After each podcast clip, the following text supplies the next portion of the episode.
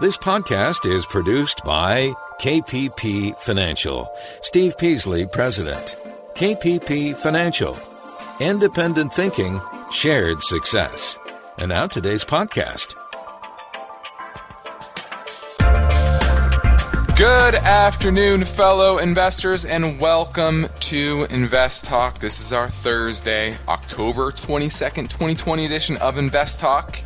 I appreciate you all tuning in today and all this week. I know Steve will be back tomorrow, but uh, it's been a, it's been a busy week, a lot of news, and we are fast moving into the fall. I can feel a little bit of a fall chill in the air, and we are solidly into earnings season as well. So a lot of market gyrations and, and stock gyrations that you see moving up, down, uh, up and down in a big manner, uh, depending on how well those earnings reports come out.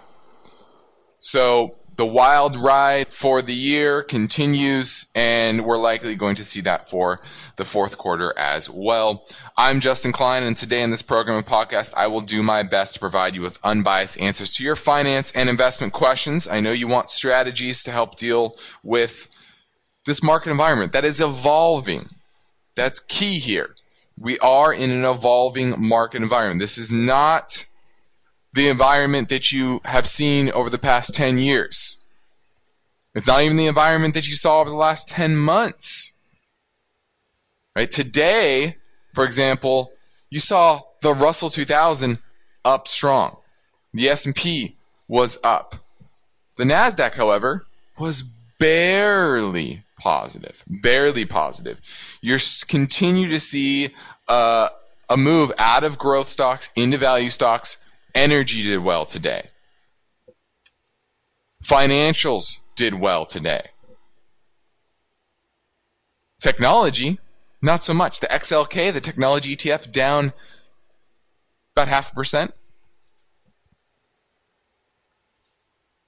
So, what is this telling us?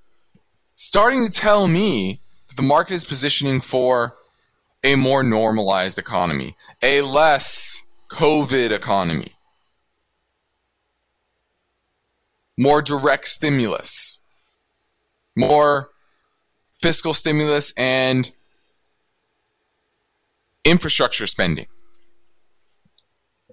These are all trends that I think are just beginning. So, in this hour, I'm going to do my best to provide you with some unbiased answers to your finance and investment questions. I know you want to figure out how to take advantage of this next phase. Like I said, that is just beginning. Okay? So, as you can tell, we are in for a very information packed podcast for today. So, let's get right to our first caller at 888 99 chart. So, I had a question. This is Kevin from Los Angeles. I had a question in regard to GME, that is GameStop. Uh, I know the stock has probably about tripled in the last two months. And I'm just looking at it as maybe a short term buy. Main reason is just I know there's a lot of hype around the uh, next generation of consoles that are coming out from Sony and Microsoft. And I was just curious as to what you guys thought. Love the podcast, and thanks for answering my question. Well, in the near term, GameStop has some strong momentum here. You're right, it has gone up dramatically over the past few months, and a lot of that has to do with simply not nearly as bad financial results as expected. Still losing money, but their 52 week low is $2.57. Now we're at $14.91, just off its 52 week high. And any stock like this that has a high short interest can have this these explosive moves, right? It's forced short covering. That's really what this is. Now, your thesis, however, though, is the exact opposite reason why I'd be buying this, right?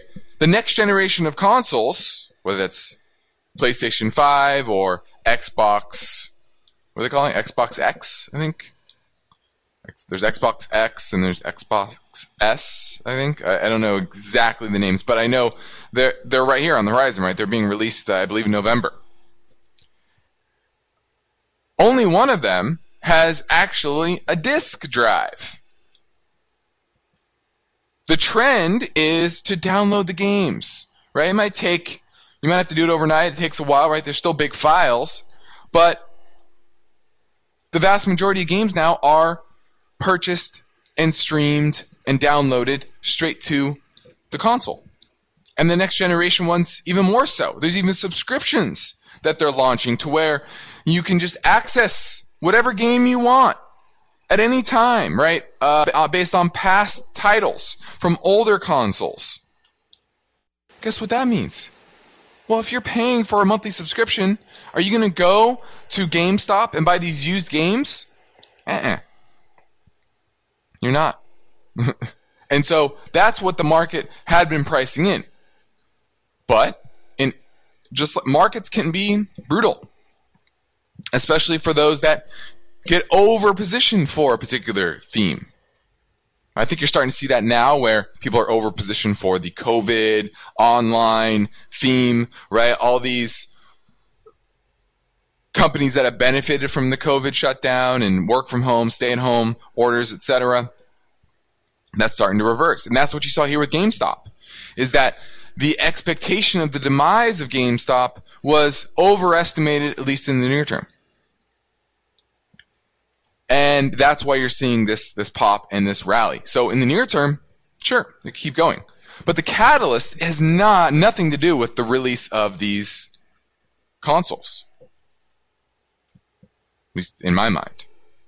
So this is completely a momentum play, not some valuation play or some uh, great thesis about the business completely turning around. Now you're listening to Invest Talk. I'm Justin Klein, and for investors, you need to remain vigilant. And you know that news can drive stocks up and down, and there's a lot of market gyrations. And you need to be able to manage the fear and greed that comes with investing and being a human being. So we're ready to talk about whatever is on your mind. Your participation is an important part of the mix. We're taking your calls live at 888 99 chart.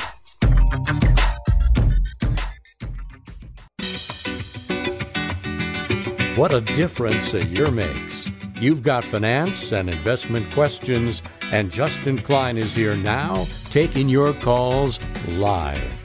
Invest Talk, 888 99 Chart. Hi, Steve. I had a quick question about uh, mergers. So, what would happen when a company is looking to buy out another company and you have shares of, we'll just say, company A has shares of about $150 and company B, the company that is looking to sell to company A, is only worth about 10. Do you think I should keep my stocks or sell my stocks? Thank you. All right, so first what you're doing is the amateur's biggest mistake. And that is equating to, oh, it's worth $150 a share, or this company's worth $10 a share. Uh-uh. That's not how you look at the value of a company. It's what is the market cap of the company, right? If there's one share outstanding and it's $150 stock, well, that company is worth $150. If there's a million shares outstanding and the company's worth uh, trading at $10 a share, well, that's a $10 million market cap. That company's worth $10 million in the market.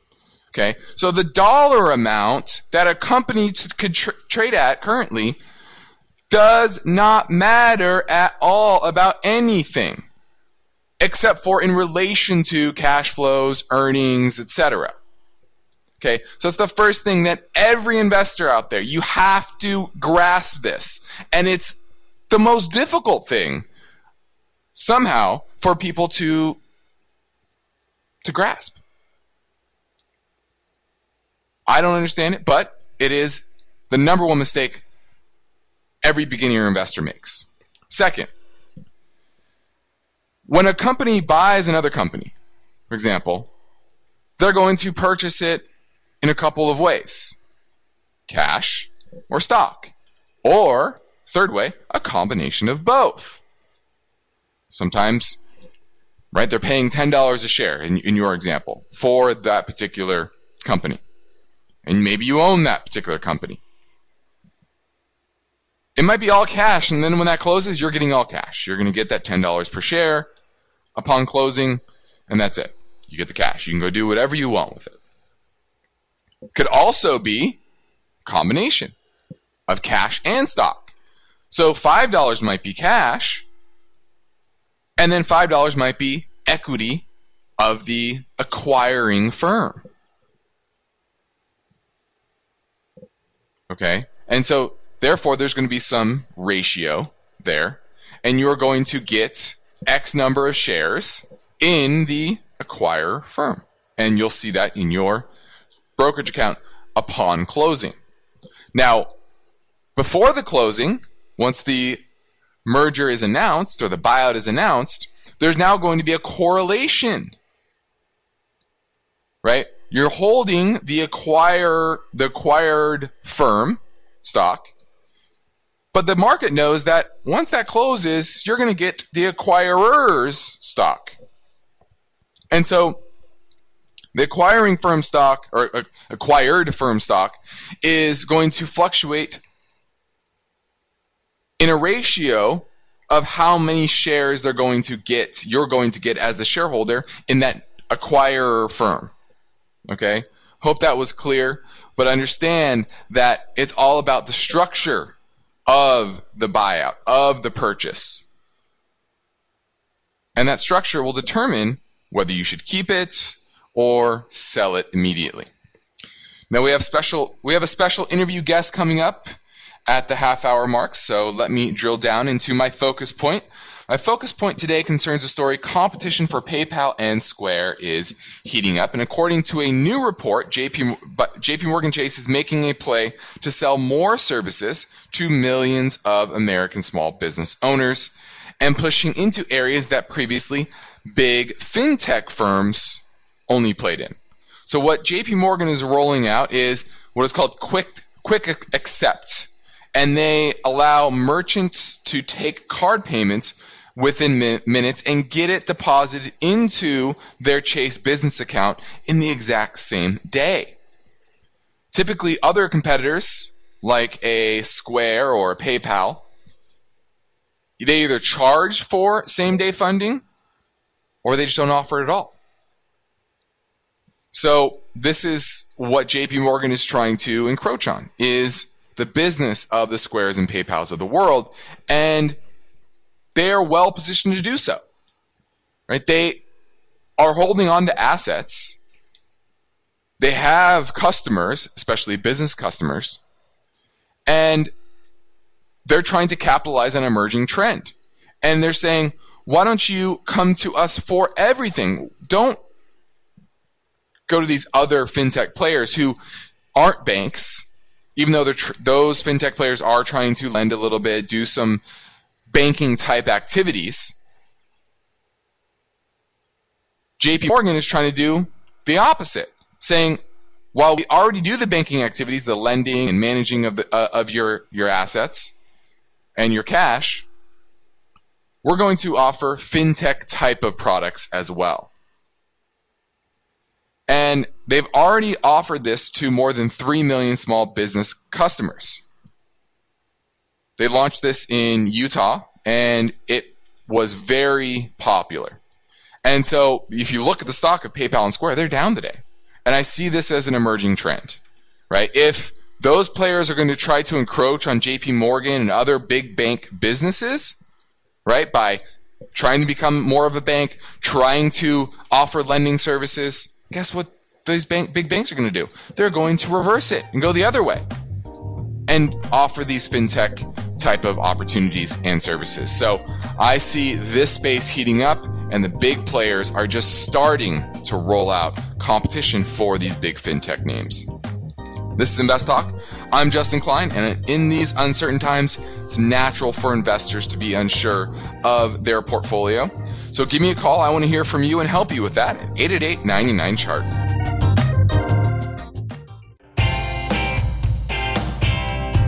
It's an Invest Talk Thursday. Just Klein is on duty, and he's happy to provide unbiased answers, but you've got to call with your questions. Invest Talk 888 99 Chart.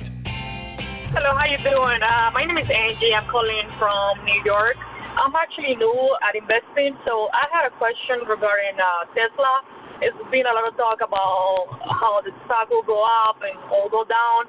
So I was wondering if you can talk a little bit about it and, and what are your thoughts on, on Tesla and if it's actually a good a good play right now. Oh, I was just wondering maybe it's just you know it's all advertisement. So if you can answer that question, that would be great. Thank you very much. I look forward to listening to the answer on the podcast. Thank you very much. I love the show, by the way. All right, looking at Tesla, and if you've been listening to the show for any length of time, you'll know that I have not been a big fan of Tesla, and from the stock price, I've been wrong. Frankly, just have. Uh, now, they did come out with earnings and they continued the trend of not making money on the car business, but making a lot of money or decent, decent amount of money on selling regulatory credits. Uh, and so that's really their business right now. Now, does that drive them eventually to scale to where they become profitable?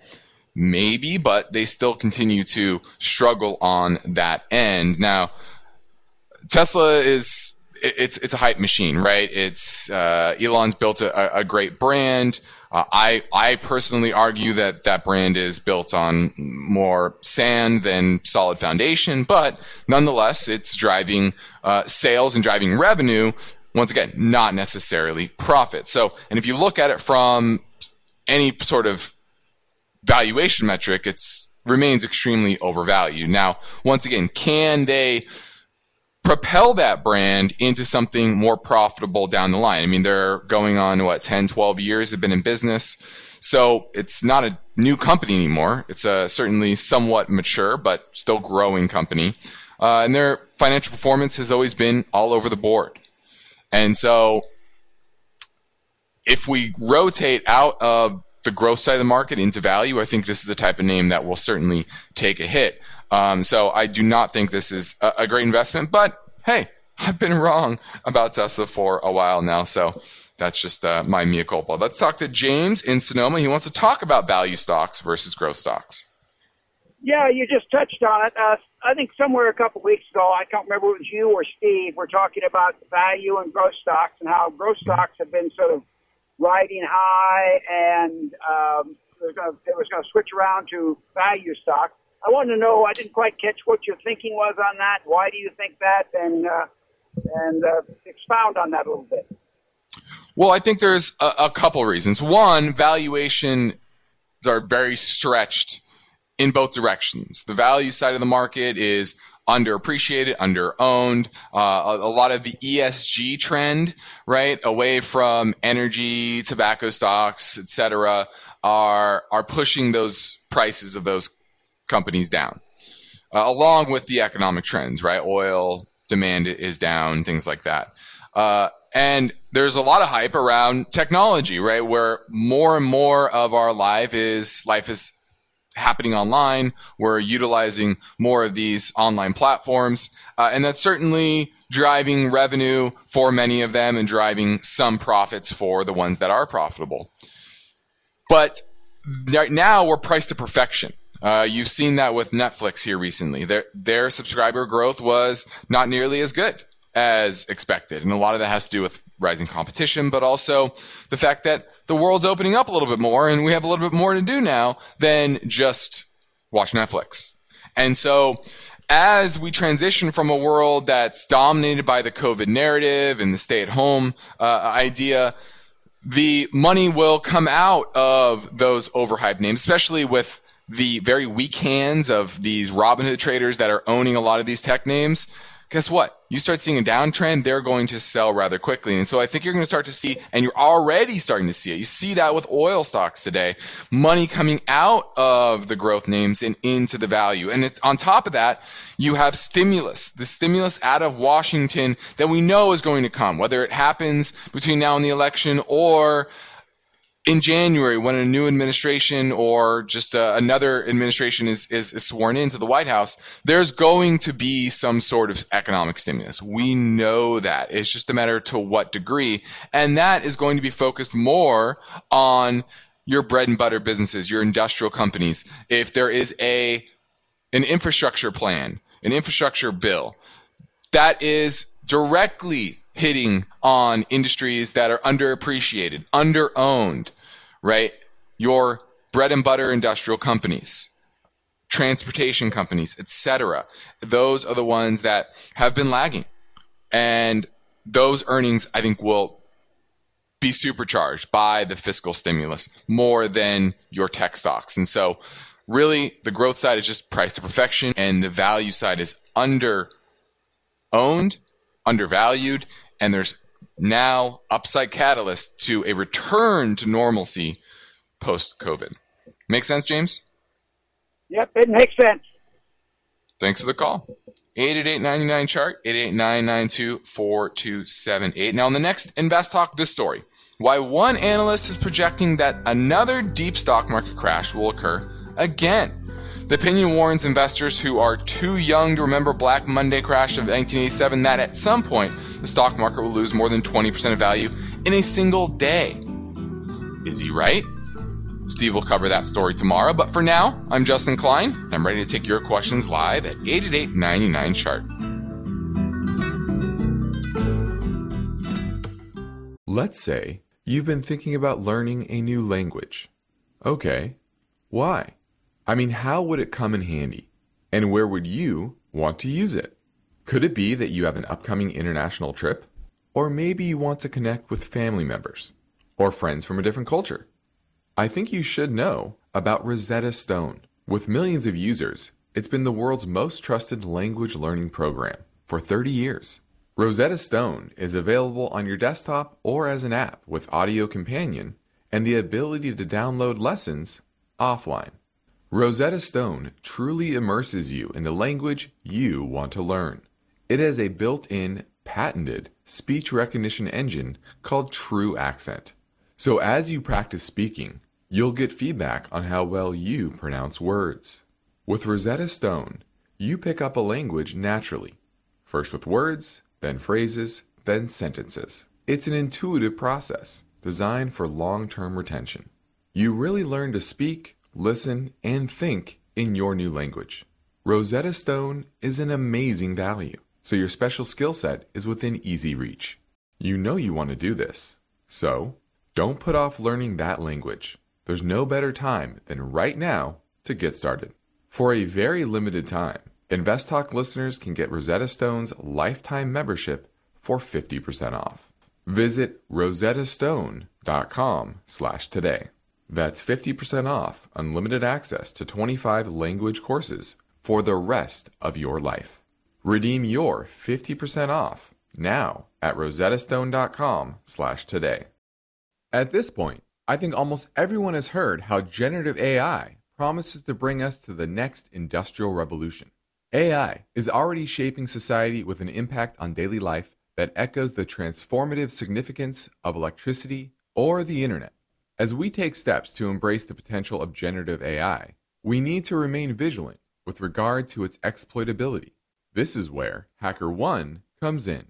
HackerOne's AI Red Team addresses the novel challenges of AI safety and security for businesses that are launching new AI deployments. The HackerOne approach involves targeted offensive testing by harnessing the collective skills of ethical hackers who are proficient in AI and prompt hacking. In short, AI red teaming is the practice of stress testing AI models and deployments to make sure they can't be tricked into providing information beyond their intended use and that security flaws can't be exploited to access confidential data or systems. HackerOne seamlessly integrates with your existing tools to enhance communication and collaboration across development, security, and IT teams. So, stay ahead of the game in the battle against cyber threats with HackerOne's attack resistance platform. Learn more at hackerone.com. That's H A C K E R O N E com, hackerone.com.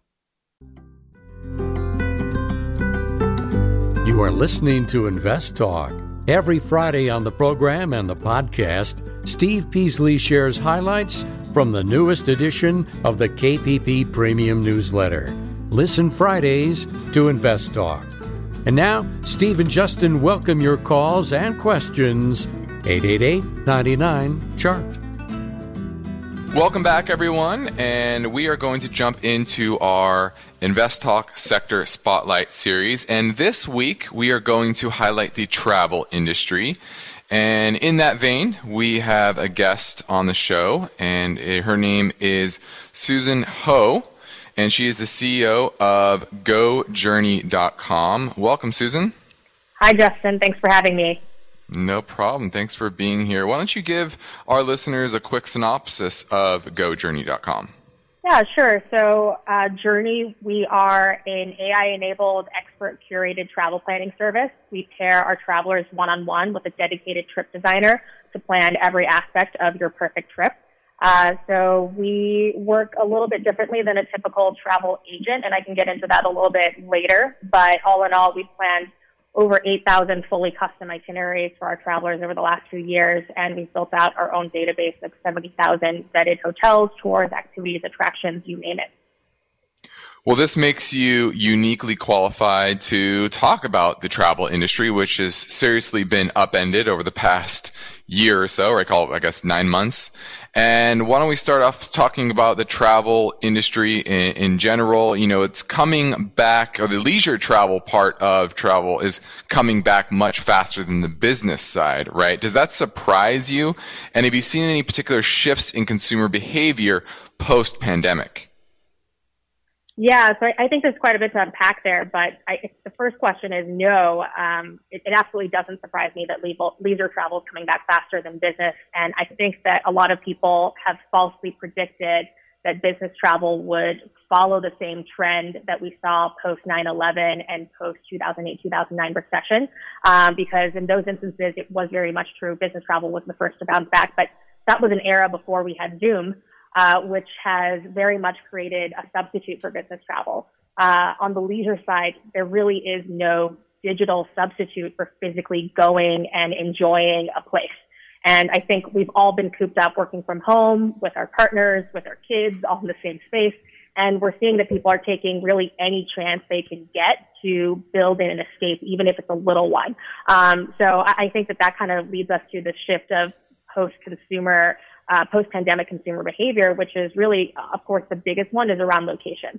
Um, you know, with so many travel restrictions in place, our business has shifted from 80% of our trips being international to now over 90% of our trips being domestic. And people are going to places that are more outdoors driven. They're visiting more charming small towns where there's easy access to outdoor activities. So for New Yorkers, that's, you know, the Hudson Valley, the Catskills, the Finger Lakes. For the Californians, it's, you know, places that are outside Santa Barbara, Los Olivos, Solvang, places where there's, um, you know, like a, a, sort of dining aspect to it, but then also easy access to hiking and nature.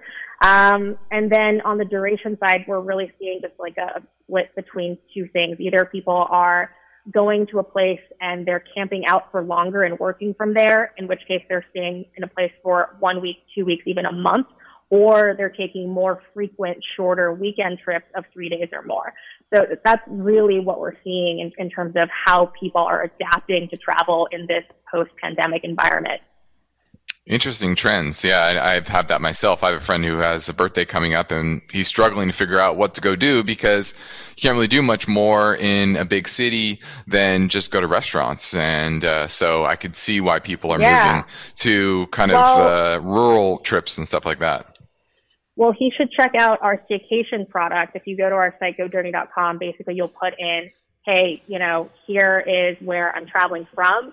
Um, I'm willing to do a two hour drive, a five hour drive. I'm willing to hop on a short flight, and we basically will map out options for you that will fit your criteria. Interesting. Now, I guess that feeds into our next question, which is how do you see servicers on the other side, right? Leisure, uh, servicing these leisure travelers, you know, airlines, hotels, vacation rental, rental, rentals, tour operators. How are they changing the way they do business? Which ones have you seen maybe are benefiting and which ones are probably hurt the most?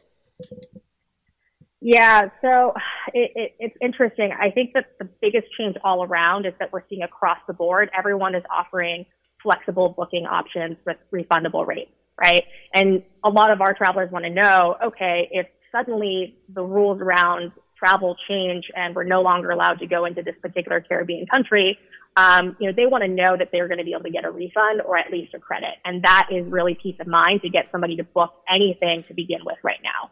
So I, I think that's the first thing. We're seeing a lot more flexibility in terms of rates and refunds and things like that. Um, I, I think in terms of who's benefiting and who isn't, there's been a lot of talk about vacation rentals and Airbnbs really benefiting from this because people are looking for that added privacy. They're looking for um, a place to call all their own that they don't have to share. But we really haven't seen that play out, at least with our customers. Um, people aren't writing off hotels. Most of our travelers are open to both options. And I think that on the hotel side, it, it's really offering a peace of mind in terms of standardization of cleaning protocols that vacation rentals generally can't offer. Um, so I have to say in terms of hotels versus vacation rentals, who's winning or losing, I think the tour operators, absolutely, that's what's hurting the most. Um, you know, there's just the, the, overall volume of travel is just so far down from where it was a year ago. Even at best, um, you know, we're hearing flight bookings for domestic are down. Um, businesses are doing 40 to 50 percent of the tickets that they were selling the same time last year. So that's hitting the mom and pop tour operators the hardest. Um, and, and certainly, you know, we're seeing that play out in the hospitality and dining sector as well. You know, I'm based here in New York City and it's so difficult for a restaurant in New York City to be able to make any money operating at 25% indoor seating capacity. It's just not possible for them. Yeah, definitely difficult for many parts of the uh, of the entertainment industry, whether that is uh, on travel or uh, restaurants, etc., and in events especially. So uh, a lot of maneuvering, uh, but I think they'll, they'll we'll get through it, right? This is a hopefully a short term event, yeah, and um, and, and you know I, I, think that in because of how difficult the restrictions are, um, it, it, sort of mm-hmm. you know created a bit of a pocket of opportunity for us to do more and showcase more of our value to travelers. Um, especially with restaurants, you know, a big part of what we do is we get people restaurant reservations. Um, we go further than a typical travel agent will in terms of, hey, we'll tell you where to get a great pour over coffee in the morning, right? And, you know, mm-hmm. with a lot of the dining options where there's limited outdoor seating or there's limited indoor capacity, means places that you could have just walked into, you now need a reservation in advance to get it. So we help our clients with that. So this has made your services more valuable, right? Right, exactly. And so, you know, we're able to help our travelers navigate, okay, this place, here are their mask policies, here's what they're doing around social distancing. So we empower our clients with that information so they can decide if they're going to be comfortable dining in or if they just want to do takeout. Makes sense. Now you're kind of a new age travel agent in a way, right? You're using technology to advance the way you service clients as well as your, the way you charge, right? You charge on a flat fee and how have you seen the industry, the travel agent industry, evolve uh, since the 90s, right? The 90s were kind of the heyday of the travel uh, agent. And now with technology, you can streamline the process and make the service even better. So why don't you talk a little bit about how the industry has evolved over the last 20 or 30 years? Yeah, I think, you know, when we look at the travel agents of the 90s, um, you know, I sort of talk about them more as glorified ticket vending machines. Um, and that's really mm-hmm. what they were doing. They were the gatekeepers. You couldn't buy an airline ticket unless you talked to a travel agent. And then, you know, you had the rise of these online travel agencies, you know, companies that are now Expedia, Priceline, um, these guys who I kind of think of as um, the tech revolution in travel 1.0, right? They're taking all of the inventory that exists and they're putting it online in a way that people can book. But in that realm, there's very little uh, loyalty. In fact, Expedia and Priceline, they even um, have contracts with each other where they'll know if the customer is about to book with their competitor and they'll showcase ads for their competitor so that they can at least get some advertising revenue out of it. Right. Um, what we're doing is very, very different. Um, we're building loyalty with our travelers and we're charging for a true advisory service. So instead of selling you something that you already know you want, we're helping you choose your destination. We're helping you choose the best hotel. We're helping you choose the best activities and tours all curated for you. And, you know, most travel advisors in this space are still making the bulk of their money off of commissions. Um, so that basically means if you aren't booking a hotel for $500 a night or more, or booking activities and tours that are offered through their commissionable partners, that travel agent is likely going to tell you that they're not the right agent for you. Um, for us, on the other hand, we charge a flat rate per day of a traveler's trip and we charge just $60 per day because we're able to scale our service with technology. And what that allows us to do is to be really unbiased with our recommendations. We're not looking to maximize our commission. We're looking to make sure that you have the best experience for whatever it is that you're interested in, whether that means, yes, booking you at the Aman or another five star hotel, um, or booking you in an Airbnb where we're not earning any commission, right? So our flat fee makes it so that we don't have that requirement, that constraint. And it also allows us to go much further in providing recommendations for the things that I think really make a person's trip special, right? It's what cool local boutiques do you want to shop at? What are the best street food stalls? Um, you know, we have an onboarding experience and asking your, about all of your interests in detail. And because we've planned so many trips in the past and we have our own database of locations, we use machine learning to surface past trips and recommendations that we've given other travelers who have similar interests to you. And we use that as a starting point for the trip. So basically every trip still is fully customized to every single traveler's interest, but we have a much better starting point, and so that frees up our team's time to focus on the moments that make travel really special and great. So even though people still have the tools to plan their own trips, it's becoming a lot like other aspects of our life where we're becoming more and more used to technology doing the work for us, making the decision for us.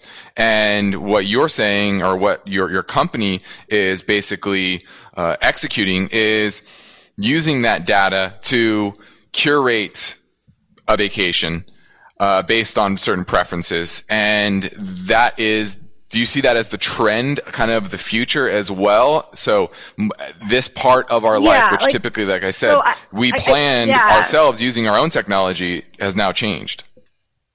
Yeah, so I wouldn't say that people are relinquishing decision making responsibility and that we're making decisions for our travelers. I, I think it's more that we're sorting through the noise of the Mhm. sheer amount of information that's available online right now, right? And I think that we're part of this trend where we're seeing technology making technology is making services that were previously reserved for the ultra wealthy more accessible to a greater proportion of the population. And we're very much a part of that, right? Think about on-demand concierge doctors that are available through telemedicine. Instead of you, you know, trying to figure out what's wrong with me, what's wrong with me, I can talk to an expert very easily on my phone and figure out and, and get diagnosed or, or get my prescription written.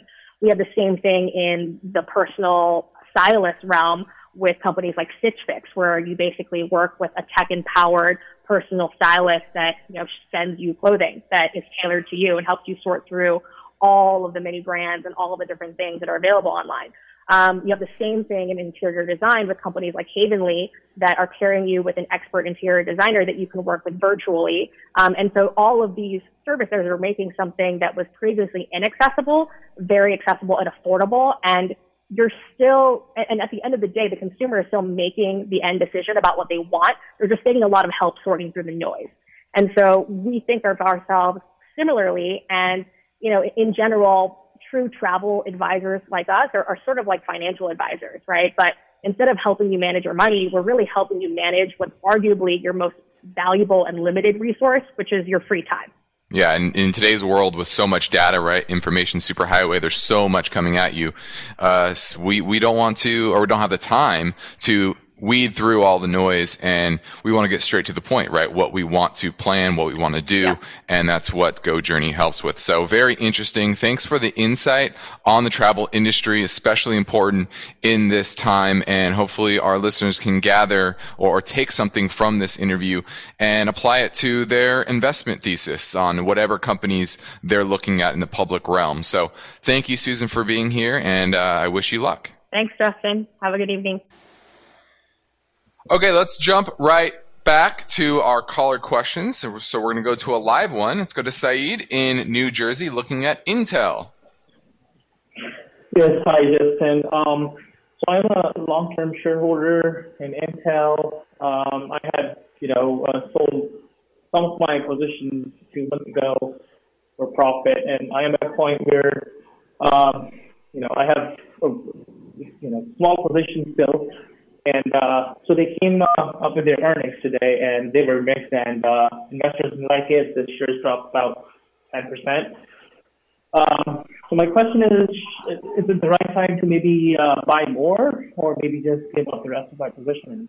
Thank you. All right, good question. We like Intel. Uh, their earnings did come out uh, pretty much in line with expectations. Their guidance going forward actually beat the average estimate for the full year. So I thought that was a positive.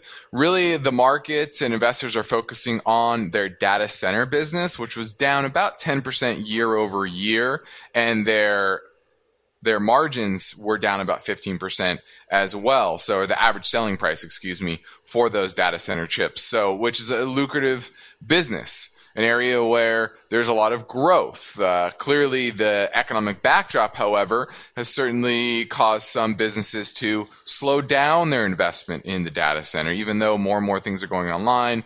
Uh, maybe they're thinking, well, we know we just are going to do with what we have. And so that's really what drove down the price of Intel after hours, down about 10%. You're right. Uh, but we still think their overall business, the diversity of it, is still very strong. So, uh, and, and their innovation, you know, their, their long term they've been the leader in the CPU space. Now, a lot of people are saying, well, AMD is gaining on them and maybe passed them in some ways, but I don't think so. I still like Intel. Now, our work continues after this final break, so get your questions in now at 888 99 chart.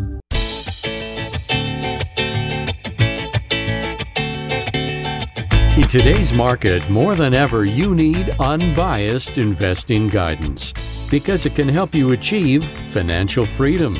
Well, you've come to the right place, Invest Talk. And Justin Klein is here now taking your calls live. So step up with your questions, 888 99 Chart. Hey, Steve. Hey, Justin. My name's Evan. I'm calling from Portsmouth, Virginia. And I had a question about Dogs of the Dow. I hear you talk about it all the time on your shows, but I didn't know if you had any recommendations for an ETF or maybe a mutual fund that tracks that theory or strategy be looking forward to hearing your answer on the show. Thanks again. Bye. No, there. I, I've looked this up. There is not a particular fund that does, that executes a strategy, but I think there's a reason for that. It's a very simple strategy. The Dogs of the Dow basically says, okay, at the beginning of the year, January 1st, you look at the top 10 highest dividend yielding stocks in the Dow, Dow Jones Industrial Average and you allocate 10% of your portfolio to each one. And then guess what? January of the next year, you do the exact same thing. Maybe the same ones. You might have to up your allocation because it uh, maybe fell for that year, or maybe it rose uh, for that year and still part of the, the Dow, and you have to cut it.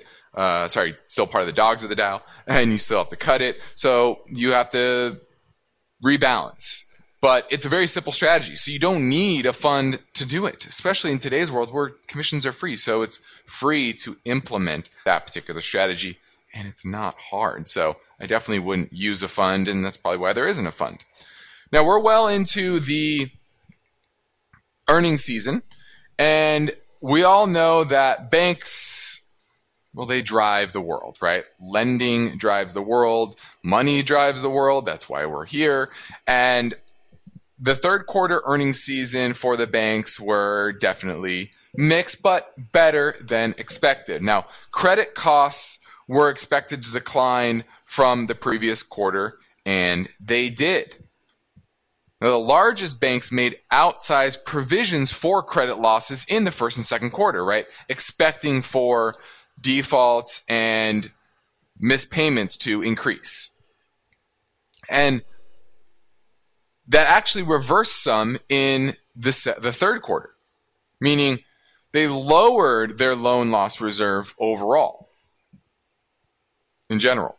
So part of that has to do with stimulus, right? Getting people, getting money in the pockets of people and especially businesses with the PPP. They call them loans, but they're basically money given to uh, businesses. And that was a big factor in driving profits higher, right? When companies reserve or banks reserve money for loan losses, that's count, uh, counted as a loss if that increases for the quarter, right? Because they're expecting that. to be lost. When they reverse it and they take that off, meaning they're expecting less defaults, that's added to, to their earnings. Now, the jury is still out, though, on what will the ultimate credit losses be for this COVID cycle. A lot will depend on stimulus, and it's still a little bit up in the air. But for the third quarter, things got a little bit better. Now, JP Morgan said that their base case for their economic projections is them to have about $10 billion in over reserves, meaning banks are well capitalized. The Fed and these banks learn from the last cycle and they're well capitalized, and the Fed is going to make sure that there aren't any major credit problems at these banks. They don't want to see that again. Okay. And going forward, stimulus talks, however, will be a big factor in making sure the banks don't go into some downward spiral. So I don't think that's going to happen. Now, what's really hurting the banks, however, are the interest income or the decline in interest income. Right? With the Fed lowering rates so low, basically to zero, the yield curve has flattened and it makes it more difficult for banks to earn a, high, a higher spread. And if you look at their net interest margins, they all declined for the quarter, pretty much all the big banks, JP Morgan, Bank of America, Citigroup, Wells Fargo, etc. The only one that rose was US Bancorp, only slightly. And so that is what's depressing the the banks and their profits more, more than anything. If interest rates can rise, you can get a, a, rising yield curve, that'll certainly help the banks. Now, fee income, that has been a driver of big outperformance for certain banks on investment banking fees, trading fees, uh, etc. So the investment banks are certainly doing better than the commercial banks because they rely heavier on that and with more IPOs and more uh, bonds being issued, etc., that is helping fee revenue overall. And so banks kind of had a mixed quarter, but it's important to follow what they're doing. And I'm starting to get a little bit more constructive on banks. I had not been a fan of banks for an extended period of time. There's certainly other areas of the finance sector that I like better, but I'm uh, I'm, I'm not a fan of banks quite yet. But I'm getting more constructive. This completes another Invest Talk program. I appreciate you all for tuning in. Independent thinking, shared success. This is Invest Talk. Good night. Because of the nature of the interactive dialogue inherent in the format of this program, it's important for the listener to understand that not all comments made will apply to them specifically. Nothing said shall be taken to be investment advice, or shall statements on this program be considered an offer to buy or sell securities. Such advice is rendered solely on an individual basis and at times will require that the investor review a prospectus before investing.